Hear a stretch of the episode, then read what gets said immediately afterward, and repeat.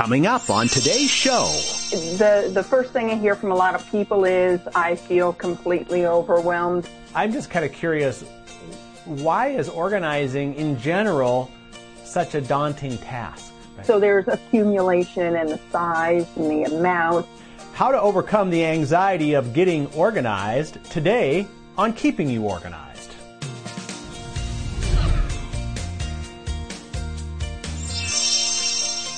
Hello and welcome to Keeping You Organized, the show that brings you the best organizing tips, advice, and behind-the-scenes stories from the top professional organizers in the nation.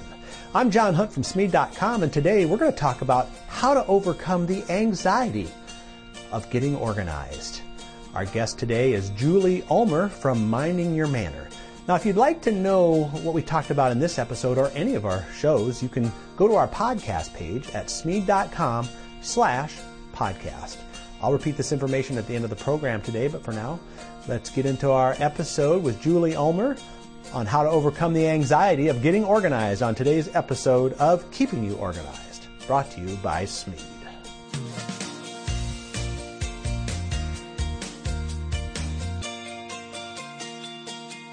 Hello, welcome to Keeping You Organized. This week on our live Facebook show, we've been talking all about filing and kind of setting up filing systems.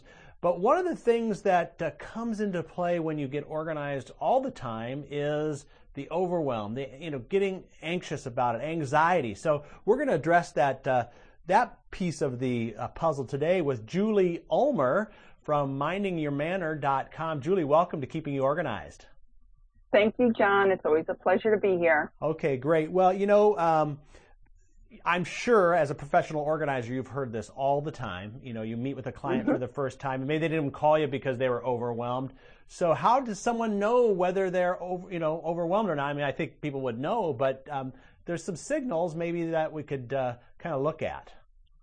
Yeah, the first thing I hear from a lot of people is, I feel completely overwhelmed. But then there's a lot of times that we don't even know anxiety is sort of behind the scenes. And of course, I'm not a medical doctor and all of that disclaimer. So some of the anxious feelings come out in different ways. Some are very obvious for people. Sweaty palms, excessive sweating, heart pounding, having difficulty catching their breath, even having a headache or an upset stomach, not feeling right. Muscle tension can be a real idea that anxiety is going on in your whole body, and you won't even know it until sometimes you come home from work and you finally sit down and your shoulders are all scrunched up.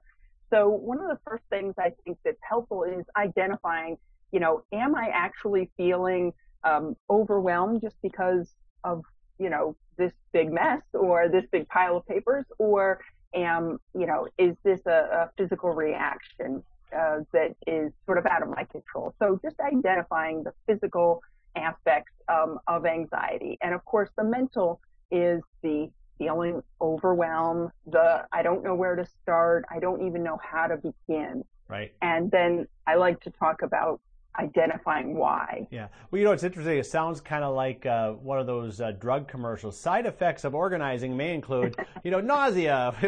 And, I think a lot of people have been in that situation before. Why, before we go on to, identifying the why, for particular people, I'm just kind of curious, why is organizing in general such a daunting task? Usually it is, it's the size, okay. Something that has accrued over years. Young families starting out, they're super busy. They go on, they bring up their families, and finally they're empty nesters. Now all of a sudden they're dealing with years and years worth of raising a family and a household. They didn't have time before. They were busy going to baseball games and, getting their kids dressed for prom, et cetera. Right. So there's accumulation and the size and the amount. I think a lot of it rests with people who have perfectionist tendencies. So it's, I can't do this until every duck is in a row and I'm ready to actually do this project. I need to do it perfectly. Of course, that's another perfectionist tendency. I want to do it all in one weekend. you know, I don't want to ever have to do this again. So a one and done kind of philosophy, which unfortunately holds a lot of people back because, you know, it's a constant decluttering, organizing, keeping track of papers, letting go of stuff is actually a constant. So for some people, I think that it's the perfectionist tendencies, lack of time, lack of commitment. They never needed to do it until they got to a certain point. Right. So that's kind of part of the identifying the why is, on a specific case, when you are dealing with someone, do you kind of get into that right away? Or, we're not doctors and we can't diagnose things. Nope. So how do you work that? It's just observational. Uh-huh. It's observational, and finding out the why behind is what will hopefully allay some of those worries. Right. You know, if we don't find out what the problem is with beginning the project in the first place, it's always going to be a stumbling block. So let's identify what's going on. Is it that the fear is I might need it someday? And if it's not right here in my home, how am I ever going to find, you know, this same wrench again or this same set of knitting needles again? So there's that need it someday. There's the fear of failure. Again, that goes along with perfectionism. You know, if I'm going to do this, it has to be done right. A lot of people are afraid of losing memories. So they're afraid that if they let go of a certain physical, tangible, material possession, that they're going to lose the memories that are attached. A lot of people are afraid of getting distracted even. You know, again, we're going to do it all in one fell swoop. So I know that it's going to be, busy for the next couple of months. I better not start this project now because the chances are I'm going to have to come back to it many times over, and I'd rather just do it all in one fell swoop. Right. So identifying some of those whys, I think, it's very helpful so that you can combat the problem. Otherwise, it's just peripheral, the kind of work or the organizing or simplifying that you might be doing. Yeah. Can you give us an example from maybe a client, not using their name or anything, of like what was their why? I mean, I know you've given some kind of generic examples, but like a real world, like here's a, I was just working with a client, a couple months ago, and here was their why to help people identify maybe. Sure. Catastrophic thinking is one of a whys, and I've had clients who have, believe it or not, and I get this, I understand where they're coming from, believe it or not, the idea was if I start wrestling around with all these papers and I start, getting together all the tax stuff and whatnot, I might even trigger an IRS audit just by, touching on all these papers. And I think some of it is we've all had this happen, right? The minute it hit the garbage can and left the premises, 2 days later, we need it, right? We've all kind of had that experience. And so I've had clients who've been kind of worried about it. Well, if I start wrestling in all these papers, I'm really afraid it's going to bring up more of the anxiety behind an audit, right? Believe it or not. So trying to allay that worry by, talking about the statistics of IRS audits, understanding, do you have your, what would be the worst thing that would happen if, in fact, you were audited? You would have to, gather up these papers and take them to your accountant or whatnot. Right, right. So that's an example of catastrophic thinking. If I get involved with this, the worst thing in the world is going to happen. Okay. Well, I think those are some good setups. We're going to take a quick break here. When we come back, I want to talk about some tips and tricks for overcoming that anxiety, because that's really, I think a lot of people can relate with a varying degree of these whys. So we're with Julie Ulmer, mindingyourmanor.com, talking about how to overcome anxiety when getting ready to get organized, and we'll be right back. Oh, there's a place just for you. Life can be busy, and you still have to keep it all together. That's why you like to be organized and in control. Introducing myorganized.life, a special place where you can get ideas and solutions to organize what's important to you. Your important papers, your important decisions, your important life events. We show you the ideas and products to stay organized in your life. See what's new. Stop by and say hello. Visit us at any time at www.myorganized.life. It's just for you. myorganized.life by Smead. Find us at www.myorganized.life. myorganized.life. We're back now on Keeping You Organized, talking about how to get organized when you're anxious, how to overcome the anxiety of it. And we're with Julie Ulmer from mindingyourmanor.com. Julie joining us via Skype, and sometimes your frame is freezing up here, but that's okay, Julie. I think we can hear you perfectly, but let's talk a little bit about the tips and the tricks that, and maybe tricks is not the right word, you know, how do we kind of attack this? What would be some of the ways that people could overcome this? Okay, so some of the techniques that have worked for people in the past when it comes to any sort of a project, one of which is talking out loud, and sometimes in the psychology world they refer to it as self-talk. But talking out loud is something I find my clients doing all the time. When we're together, they're not actually even talking to me. They're picking up an object and they're sort of ruminating about it. And it's the brain's actual processing that's going on while they're talking about it, picking up something and saying, oh, I remember this object. Yeah, okay, so-and-so gave that to me, and that was a long time ago. And even if it sounds like a story that isn't, you know, really pertinent, or it's really not an impressive story, it's just the brain actually working out, you know, the ideas behind this, whether it's a piece of paper or your kid's art project or an actual, you know, tangible 3D inanimate object. Mm-hmm. Talking it out and self-talk is something that is used to sort of mimic someone else's response to you and how you're feeling. For instance, if someone were to pick up that file and have that that anxious feeling of, boy, even touching on this, I bet the IRS can feel that I'm doing this, and therefore I'm going to bring an audit down on my shoulders. So self-talk would be, would your best friend come up with that same analogy, or what might your best friend say? Your best friend might say, really? Do we really feel like there's, you know, the IRS is getting spidey senses right now tingling because you're touching on these papers?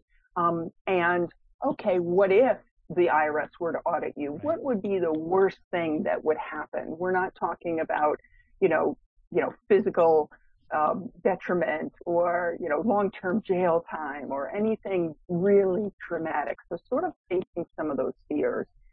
Along with that, facing fears with a buddy, a friend, or even a pet, or the symbolism of a pet. So I've had clients, we've used a stuffed animal to sort of replicate me, who I would be if I were with them right there and then. Because of course, you know, not everyone can have the time or the energy or money to hire a professional organizer, but so many clients say, I would never get this done if it weren't for you being here with me now. So some of that body doubling.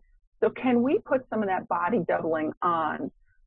Could a friend or a buddy just be in the room with you? They don't have to act as an organizer or, you know, an impetus.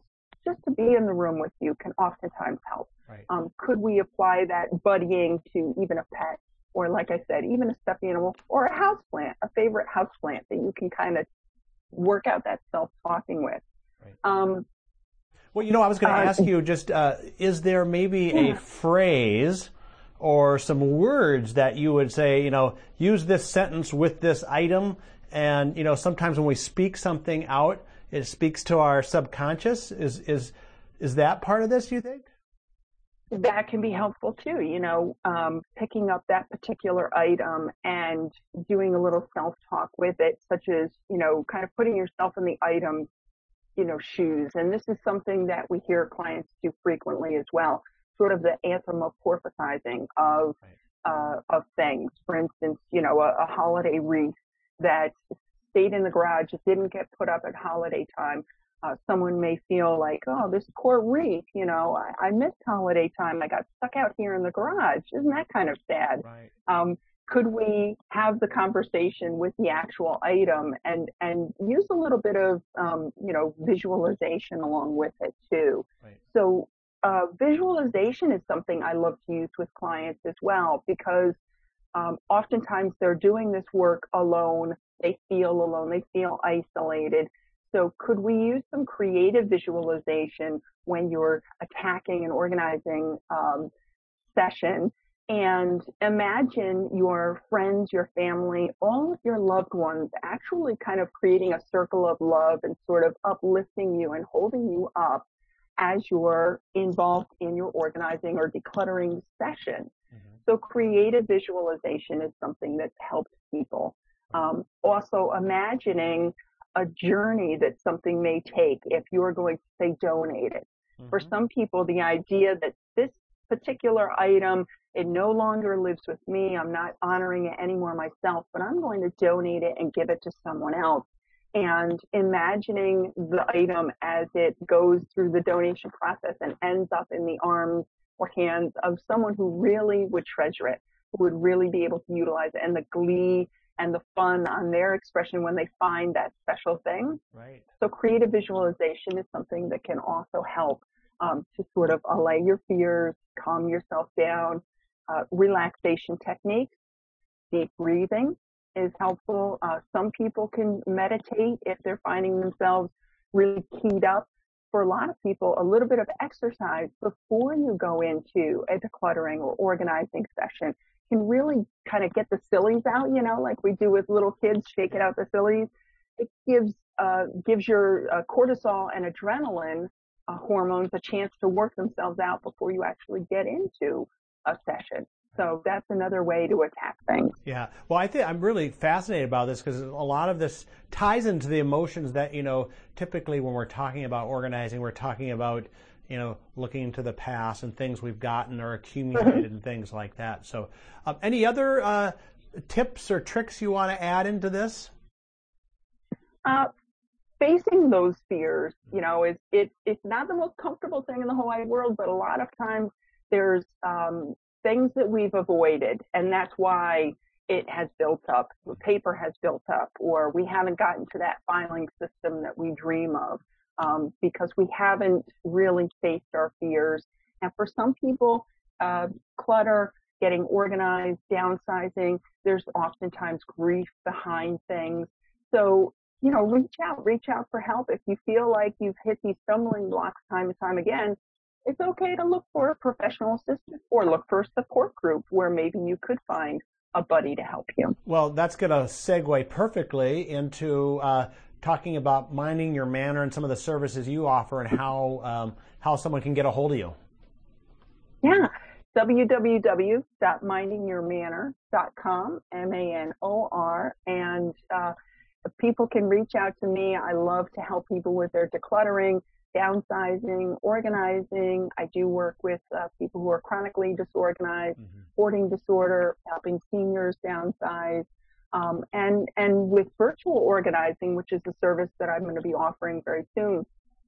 It's having that body double sort of with you, but not necessarily having to get in the car and travel and drive. And for some people, they really appreciate having a professional on the other end of the video conference or on the other end of the phone, helping them to face some of their fears and realize that, getting organized is not the biggest challenge in the whole wide world, even if it seems so in your mind. Right.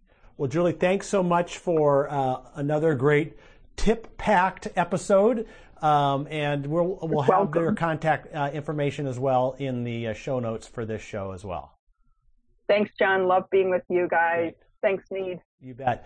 Well, there you have it, folks. If you're a little anxious about getting to start your organizing project, no matter how big it is, think about some of those things, and you can always contact Julie as well. And we will have more tips on all kinds of organizing things on our next episode of Keeping You Organized. Keeping You Organized is brought to you by Smead Manufacturing. Visit us at www.smead.com. Smead has been dedicated to finding innovative ways to help you get organized for over 100 years. We are a woman-owned business, and the majority of our products are made right here in the USA. If you enjoyed this episode of Keeping You Organized, we would love to get your feedback. You can do that by leaving a comment at smead.com/podcast or on the iTunes page for this show. We also encourage you to let others know about this show by mentioning it on Facebook, Twitter, or Google+. You can find out complete information about what was talked about in this episode, plus see links to all of our podcasts by going to our podcast page at smead.com/podcast. Keeping You Organized is produced by Leanne Thompson, executive producer Gail Taylor, technical director Ben Schmidt, and I'm your host, John Hunt, from Smead.com.